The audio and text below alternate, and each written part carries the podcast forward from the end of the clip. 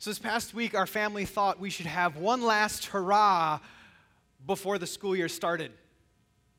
And as a family who haven't been downtown Chicago in a while, we thought, well, maybe we'll chance it and we'll go to the Doughnut Vault, get our favorite artisanal donuts, and see what else might be available. We made this plan on Sunday night, and Monday morning we woke up and didn't know that Grand Theft Auto Chicago Edition was a reality. And maybe you saw what happened on Monday. The looting that I've never really experienced uh, to the degree and the nearness. Uh, the images that we saw here was what Best Buy looked like in the morning.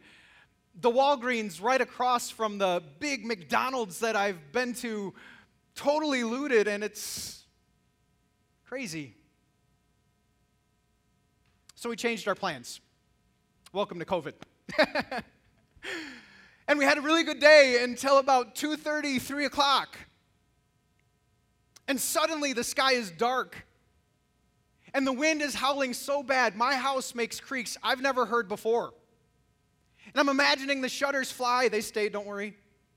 And hail comes down and can't even hear the tornado sirens through the storm anymore and we realized that we were victims of derecho i don't know if you pronounced that right um, but that's the storm that has 15 tornadoes attached to it 15 that happened through that storm in fact, in Iowa, this is what some silos look like after the storm went by, devastating also just crops of corn, millions of acres of corn devastated.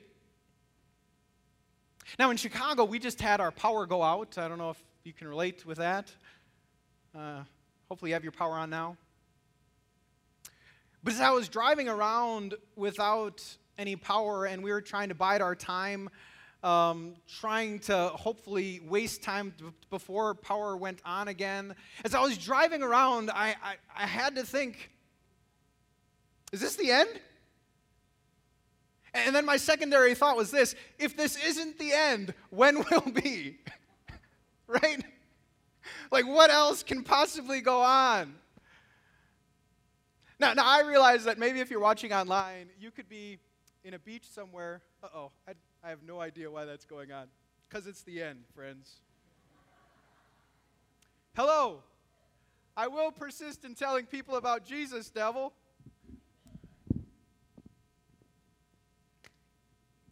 I apologize for that. Maybe I should just keep this one, yeah? All right. So maybe um, some of you are watching from a different place. Maybe you are in Florida on a beach somewhere, but still you maybe have had reason to ask the question is this the end? And that's what we're going to discuss in our time together. Is this truly the end? Now, welcome, by the way, if you are new to Christianity, if you're just watching online, or if you're new to this building. Um, and one of the things we want you to know is that you're welcome among us, uh, even if you have doubts, even if you have concerns, if you have um, not everything put together, welcome to the club. Uh, we hold out a perfect Jesus among imperfect people. And uh, what we love, though, to do is teach on God's Word. And so we're going to get into God's Word and we're going to see um, Him teach about the end. And, and this microphone is kind of distracting. If I go back here, am I on? I am not on. Anything. Now I'm on.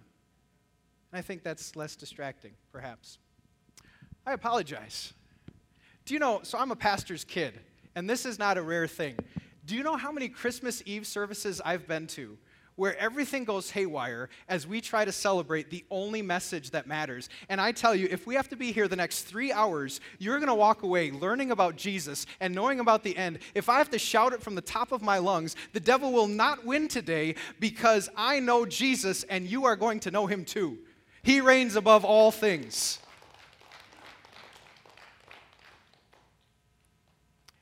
And so we're going to have a discussion that the disciples had, and they actually asked the same question of Jesus back in the day.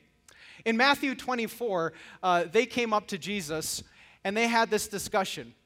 They said, Tell us, when will this happen, and what will be the sign of your coming and the end of the age? And with that, Jesus enters into a discussion. In fact, if you want to understand the end times, read Matthew chapter 24 and 25. Because there he creates an end times checklist. And I want to share that checklist with you. So, getting into Jesus' response, this is one of the things that Jesus said is going to happen in the end. That you'll hear of wars and rumors of wars. Is that going on? North Korea, the Middle East, wars and rumors of wars. What about our next one? There will be famines and earthquakes. What did I learn about North Carolina? I didn't expect an earthquake, uh, was it over five in North Carolina? Uh, famines, we were part of Feed My Starving Children one year because why? There isn't enough food always to go around. You will be hated by all nations because of me. Is there persecution against those who follow Jesus? This past week, I learned in China they are forcing all Christians to become part of the state church there so that they can dominate and have control over Christians in China. They're eradicating any independent Christian church. Many false prophets will appear and deceive.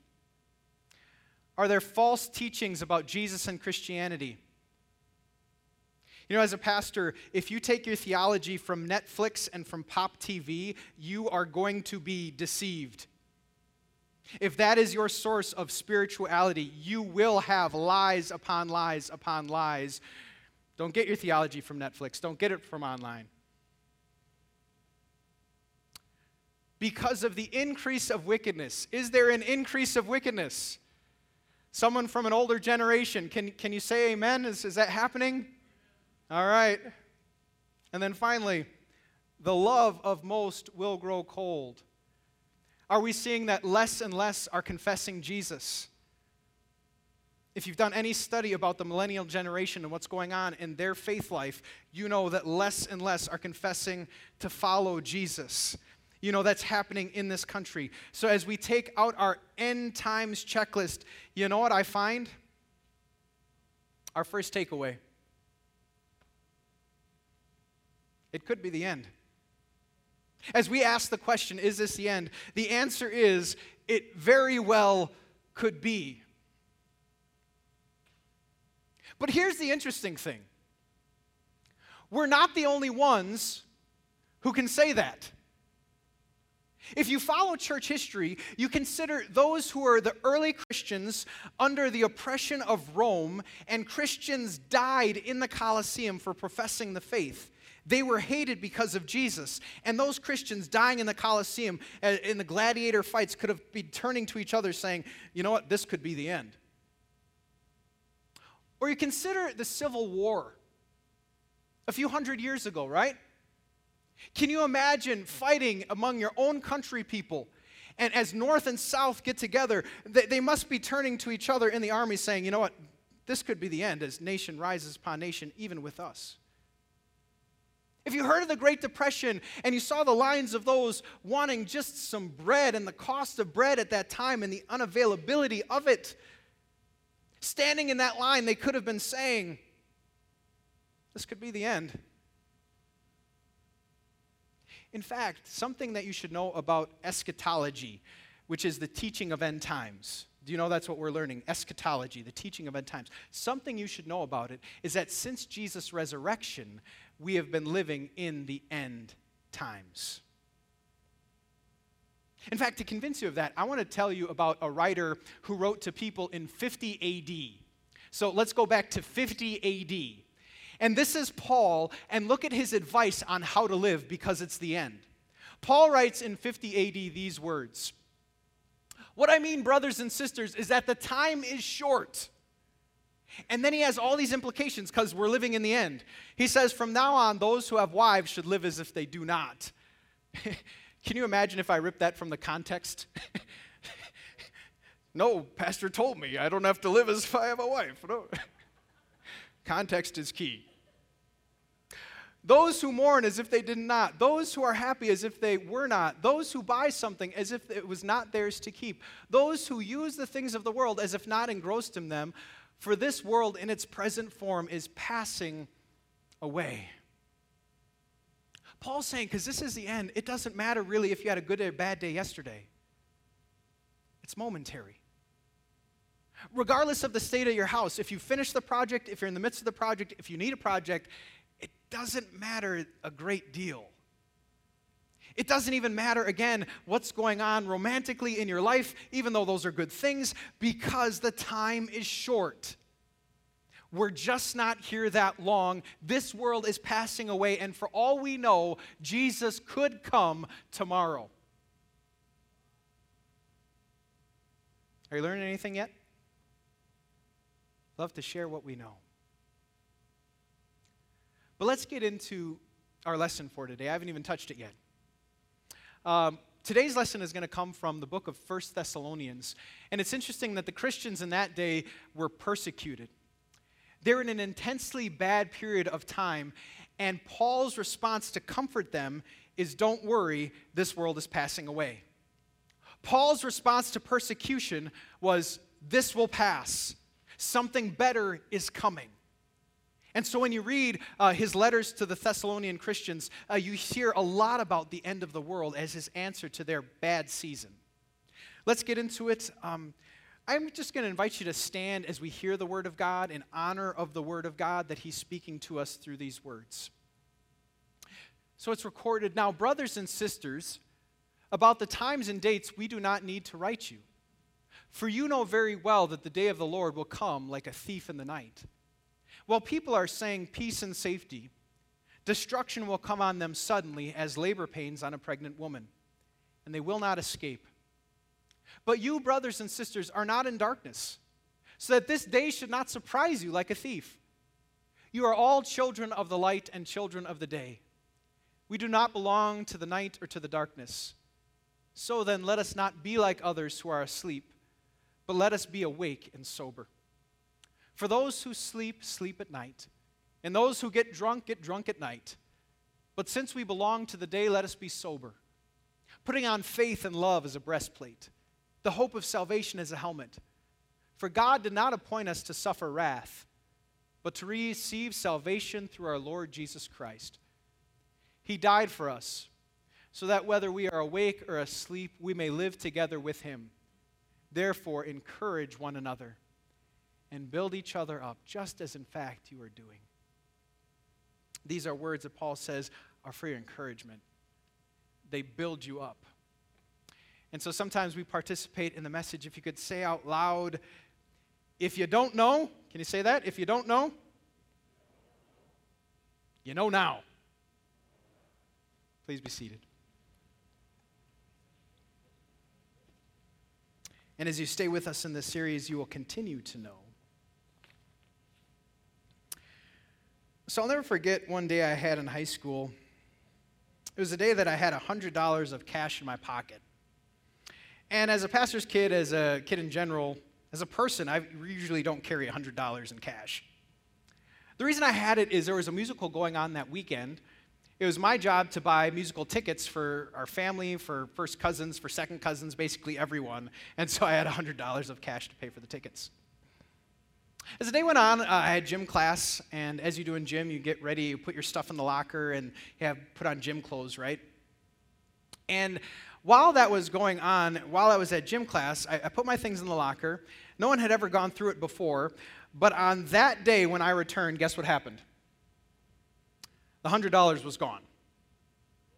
Now, now, I know it's easy for you to say, well, Pastor, you should have known better. Uh, that's why you put a lock on your locker. Um, that, that's why you take measures. But, but, guys, no one has ever been through my stuff before. Why would it happen there and then? And I'd also tell you, if I knew that was going to happen, you better believe I would have purchased a lock. Or I would have brought the $100 with me, you know, at, during gym class. I don't care how foolish it would have looked. I was going to, again, save that money. But that's the thing about thieves. I don't know if you've ever had anything stolen. I hope not. They don't give you a heads up. Uh, which is why, you know, some of us have the ring doorbells and the cameras uh, so that hopefully you're ready at all times. The reason I tell you this story, though, is because this is what the end is going to be like, and this is what we know. that our first takeaway is this the end will come without warning. In fact, um, what I believe is that no one is going to get a call from God saying, hey, be ready, tomorrow I'm descending on the clouds. Right? No one's got that cell phone. In fact, one of the most interesting things Jesus ever said is that he didn't even know. Look at this from Mark. In Mark chapter 13, it says, But about that day or hour, no one knows, not even the angels in heaven, nor the Son. The mind blowing truth about the God that we worship is that he is so above us, he has a dual nature. Jesus was 100% human and 100% God. And according to his humanity, he didn't know. And that's what Paul is telling us. Paul is saying the day of the Lord will come like a thief in the night. And so we just don't know. He also compares it to a, a woman giving birth. I don't know if, how many families remember that time.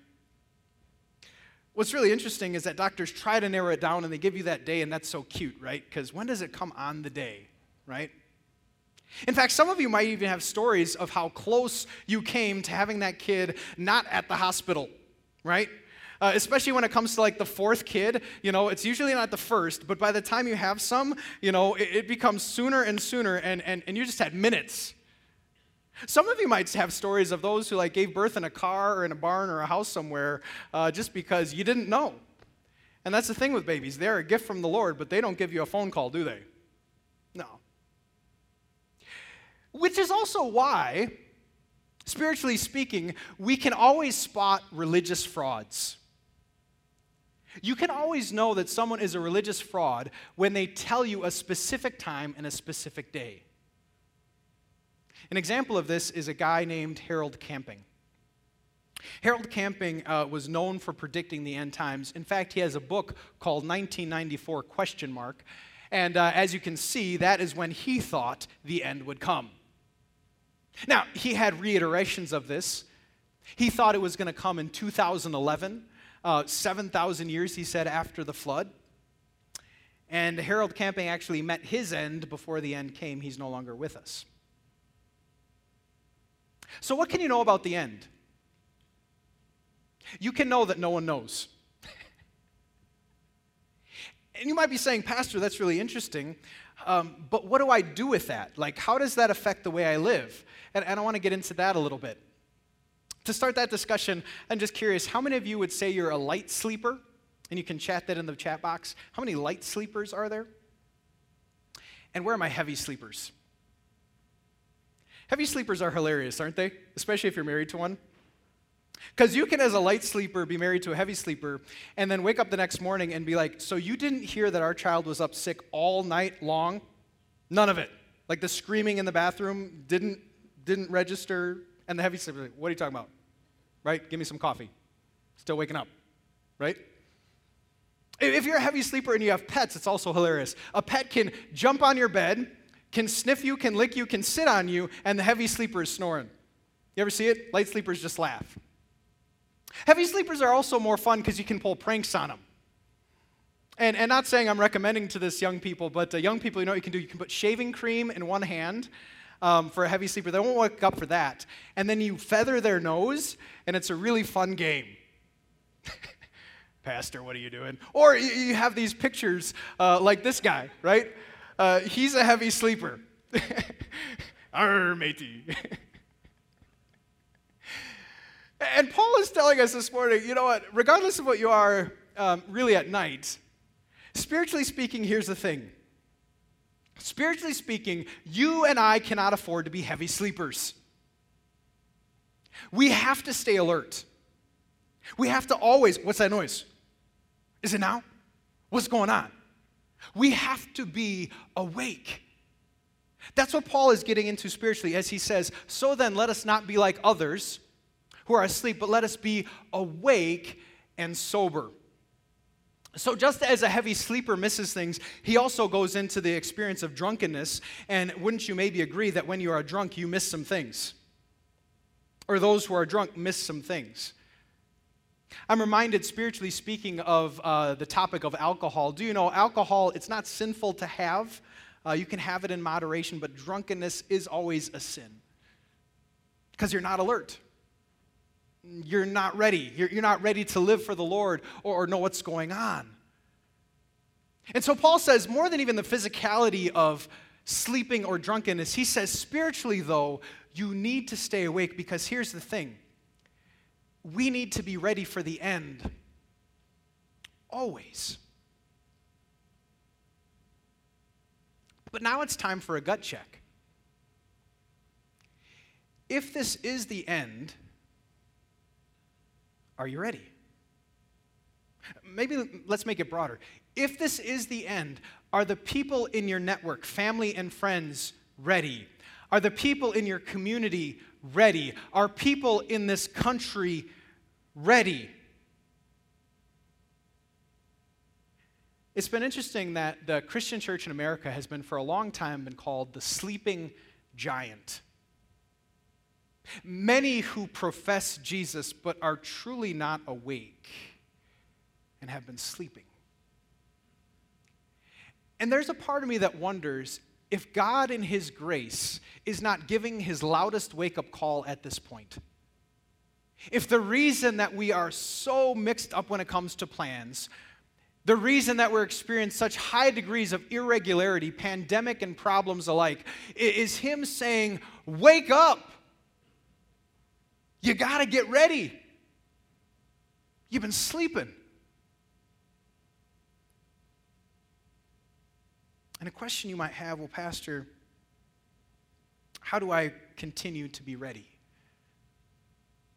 And here I want to bring up a man named John the Baptist. John the Baptist, his major mission was to get people ready for the coming of Jesus the first time. And, and he used a very simple word for readiness, and that word was repent. Now, to understand the word repent, it is simply like the video we saw, it means to turn. And so, you know what I think God is calling us? He's calling us to turn. To turn from the periods that we were sleeping. Periods maybe that we said, God, I don't need you here because I'm at college. God, I don't need you here because the kids are young. God, I don't need you this weekend. We're good. God, I don't need you this month. We'll be okay. God, I don't need you this minute and let me do my thing, God. God is saying, turn from that. Turn from the moments where you've ruled him out of your life and turn towards Jesus. And in turning towards him, you know what you find? Forgiving love.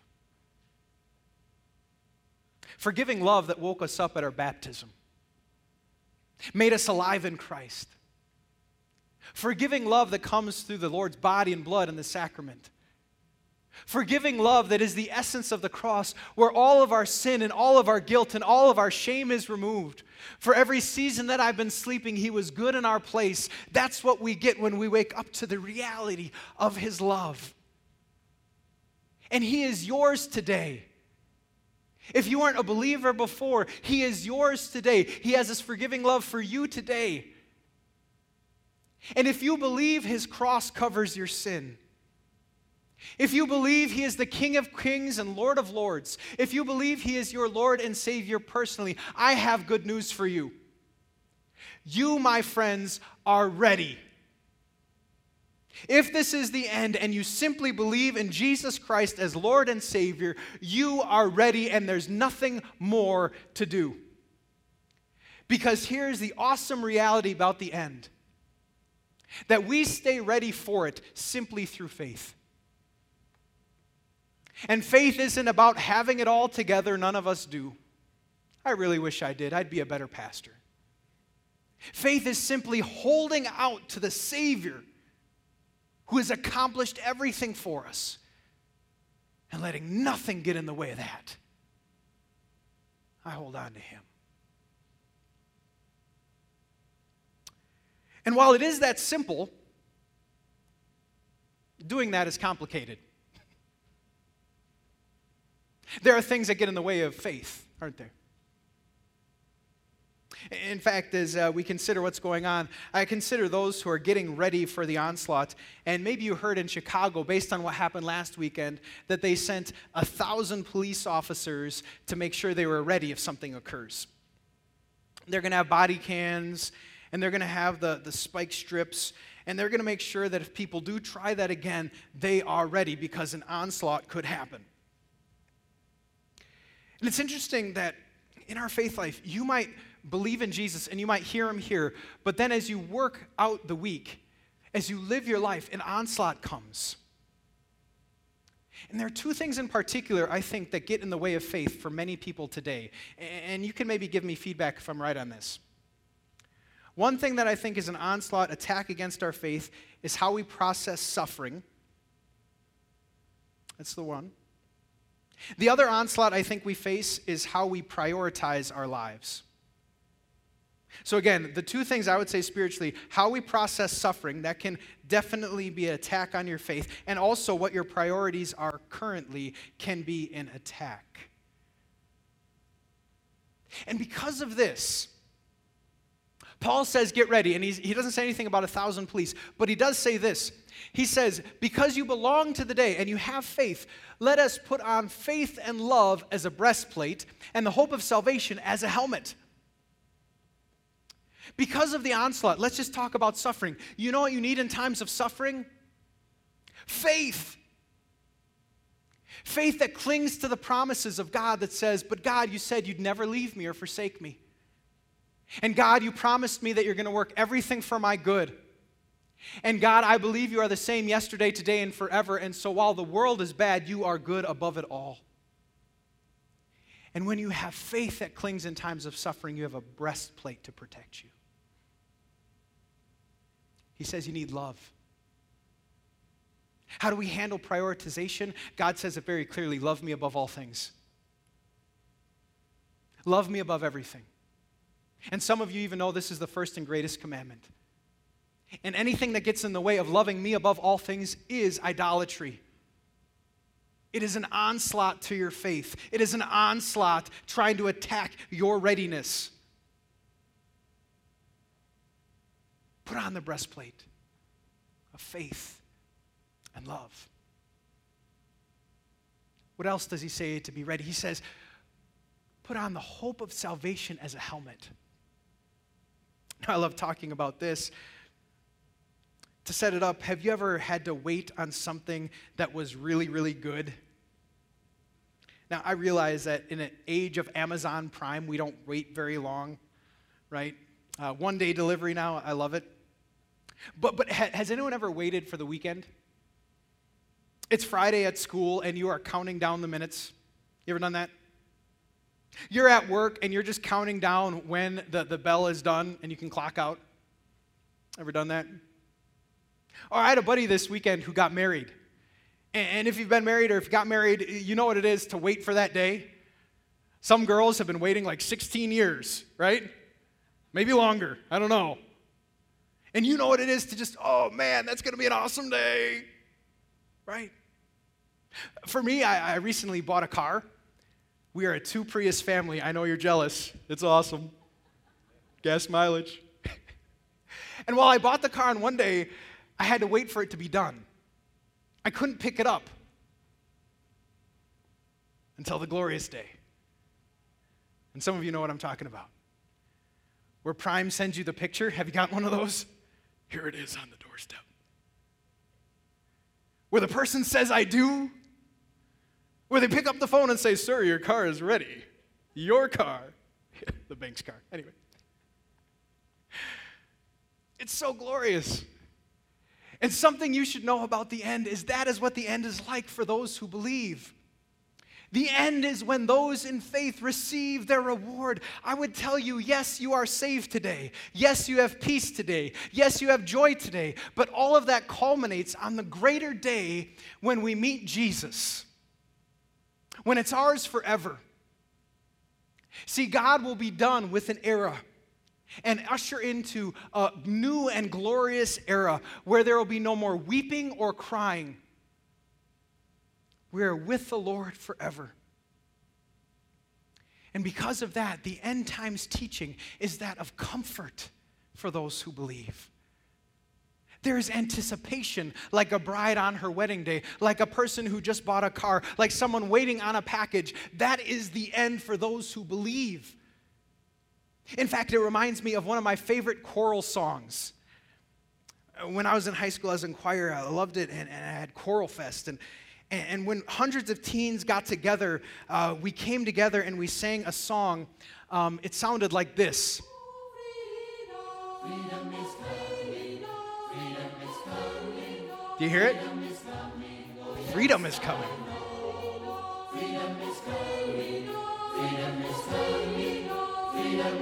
This is your day. Oh, yes, I know.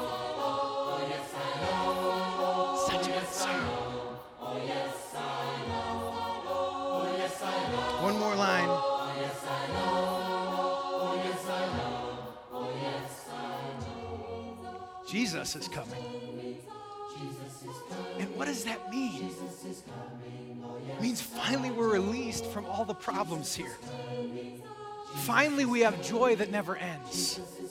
Finally, we would know to be done with the curse of sin forever. End times teaching is the most glorious teaching there is, the culmination of our faith. A time for joy. You don't have to be afraid. Your Savior Jesus, you will meet in the air and be with forever. Amen and amen. But I end with a challenge. And I wanted to bring up what was the most convicting part of this lesson for me.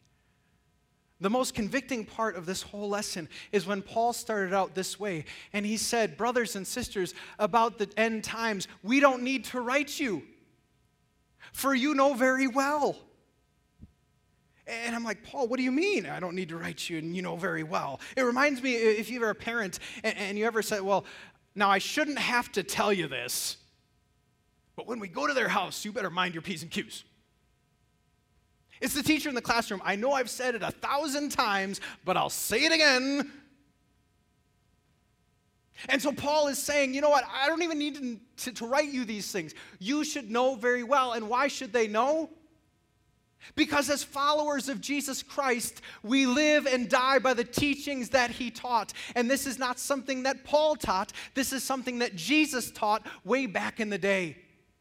And we who confess and profess Jesus, we follow what he taught.